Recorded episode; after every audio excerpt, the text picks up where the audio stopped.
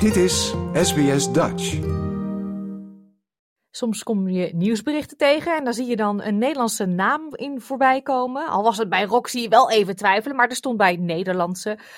En het ging over een autobrand. En ik denk, oh nee, het zal je maar gebeuren. Je hele hebben houden in de auto en dan vlieg je in de fik. Dat was vast even schrikken, Roxy. Ja, ja, dat was het zeker. Kan je ons vertellen, wat is er gebeurd? Ehm, er is een, eh, we hebben heel veel pech gehad in principe. Ehm, we zijn met de auto s ochtends uh, naar Shelly Beach gereden, hier in Sydney. Toen uh, zijn we daar gaan surfen en um, na de surf in de auto gestapt. het was vrij koud, ik had verwarming aangezet. En de auto begon een beetje te sputteren. En toen heb ik hem weer uitgezet, aangezet. Nou, niet veel beter. En toen zeiden we, nou, we hoeven hier maar 10 minuten vandaan bij een vriendin aan te komen om de hond te passen voor die dag. Dus zeiden, nou, dat zal wel goed zijn. Dus we zijn ongeveer vier minuten onderweg geweest te rijden, vrij langzaam. Toen we opeens in Manly uh, aan de boulevard stopten en er onwijs veel rook uit de motorkap kwam. En toen uh, bleek de auto in brand zijn gevlogen. Ja, in Manly op de boulevard. Veel bekijks neem ik aan. ja, dat zeker. Leuke plek. maar wel veel hulp waarschijnlijk ook. Um, ik las, jullie hele hebben houden lag erin. Dan lijkt me toch even dat je even denkt, oh jee, wat nu? Ja, in principe omdat we zo langzaam reden. Vanwege de kortsluiting waren uh, een paar kabels gaan smelten. En wanneer dat eenmaal begint, kan je dat eigenlijk niet echt tegengaan. Nog is het heel moeilijk te identificeren, want de rest van de auto die, uh, die doet het gewoon. Dus um, uiteindelijk toen dat een beetje in vuur en vlam kwam en we stopten vanwege de rook die we zagen opkomen, hebben we de motorkap opengezet en toen zagen we in principe een kleine vlam um, opkomen. En omdat ik en mijn partner Eli in de caravan wonen die we, die we trokken met de auto, uh, hadden we natuurlijk al wat spullen in de auto liggen. Maar omdat de vlam klein was, hadden we genoeg tijd om alles los te koppelen en de meest dierbare spullen uit de auto te halen. Met heel veel hulp van de bijstaanders, zoals je al zei. Dus uh, ja, toen zijn we er eigenlijk wel heel goed van afgekomen in dat principe. Behalve dat de auto is afgebrand. Ja, ik dacht dus, Eli en Roxy, dat zijn vast backpackers die dus nu enorme pech hebben en denken, oh jee, wat nu? Maar toen belde ik met jou en toen bleek uh, dat helemaal niet het geval te zijn. Nee, precies. Ik, uh, ik woon al vier jaar hier in Australië.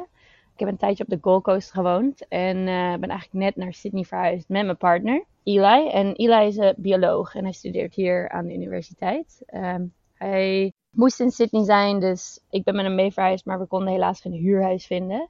En vandaar dat we besloten hadden in de, in de caravan in te trekken. En even een tijdelijke oplossing die uiteindelijk toch ons zo goed beviel dat we dat wat langere termijn zijn gaan doen.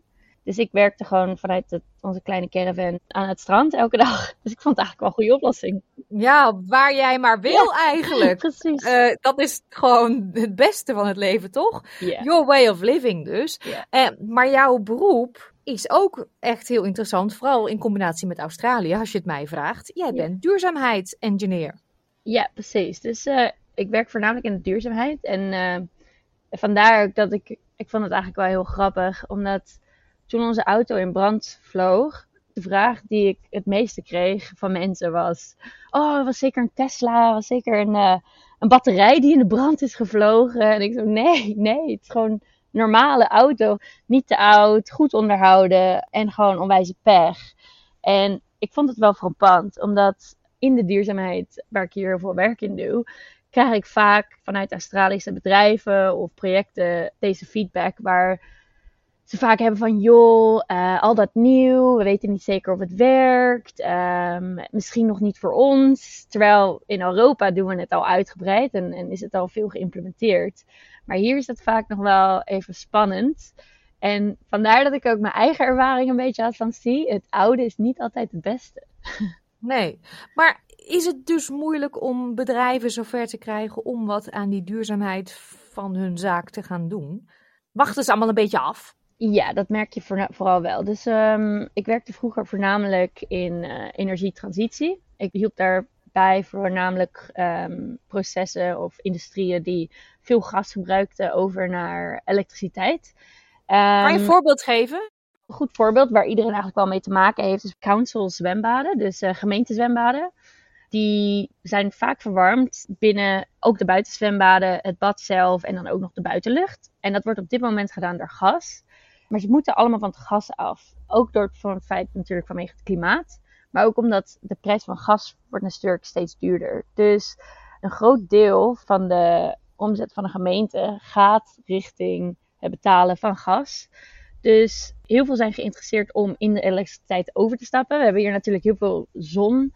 Dus we zouden in principe heel veel zonnepanelen kunnen implementeren. En dan gewoon gebruik maken van een soort van gratis energie.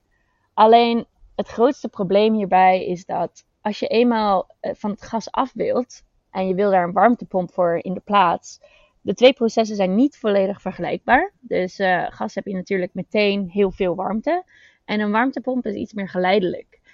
Dus het groot probleem als je die oplossingen met elkaar gaat vergelijken, krijg je, ga je dan nog een stapje verder. En dan zie je dat het gebouw zelf helemaal niet geïsoleerd is.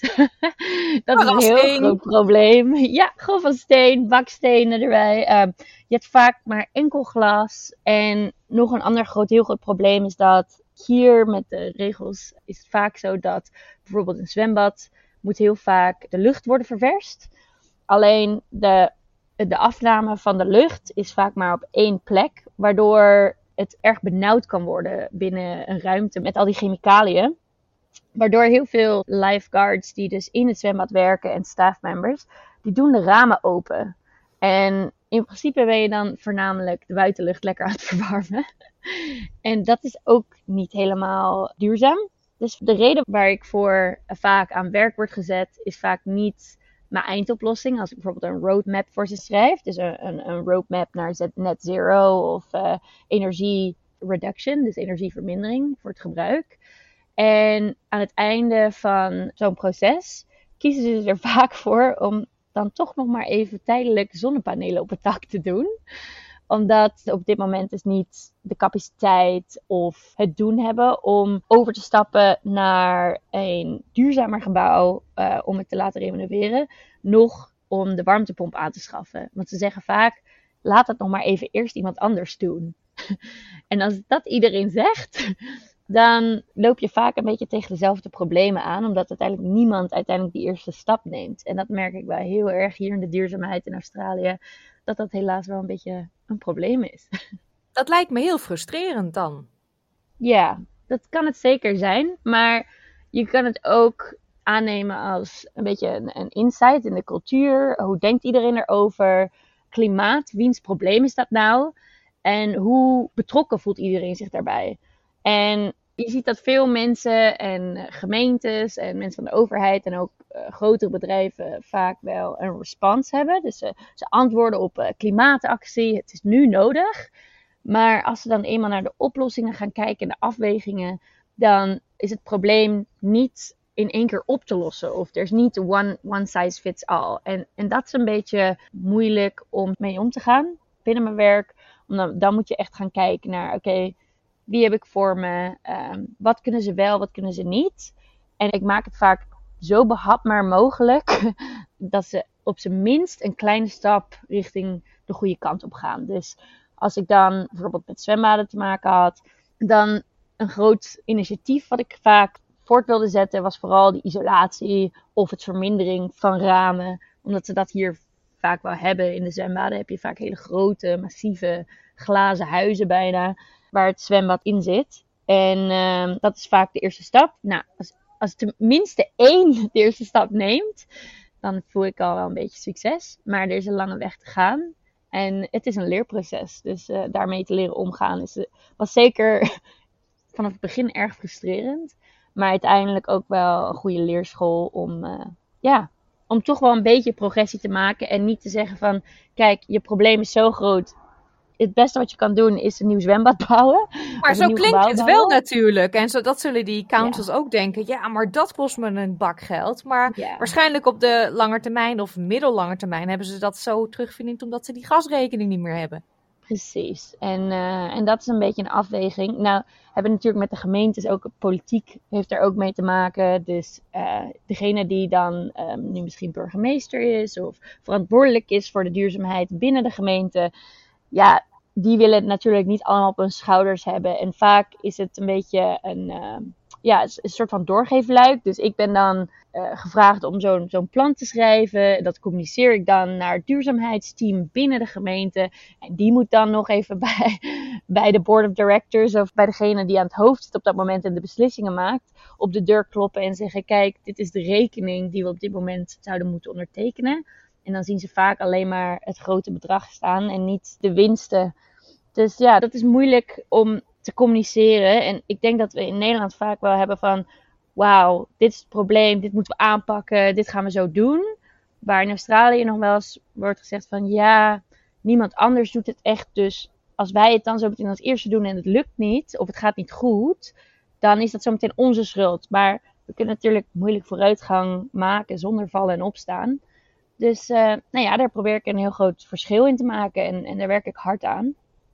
Dus, ja, heb je ook al bedrijven gehad die je wel zover hebt kunnen krijgen? Een hele grote stap hebt kunnen maken? Ja, dus in principe werk ik binnen verschillende sectoren. Dus uh, gemeentewerk is één onderdeel ervan. Maar ik focus erg op energie en op emissions, dus op uitlaatgassen.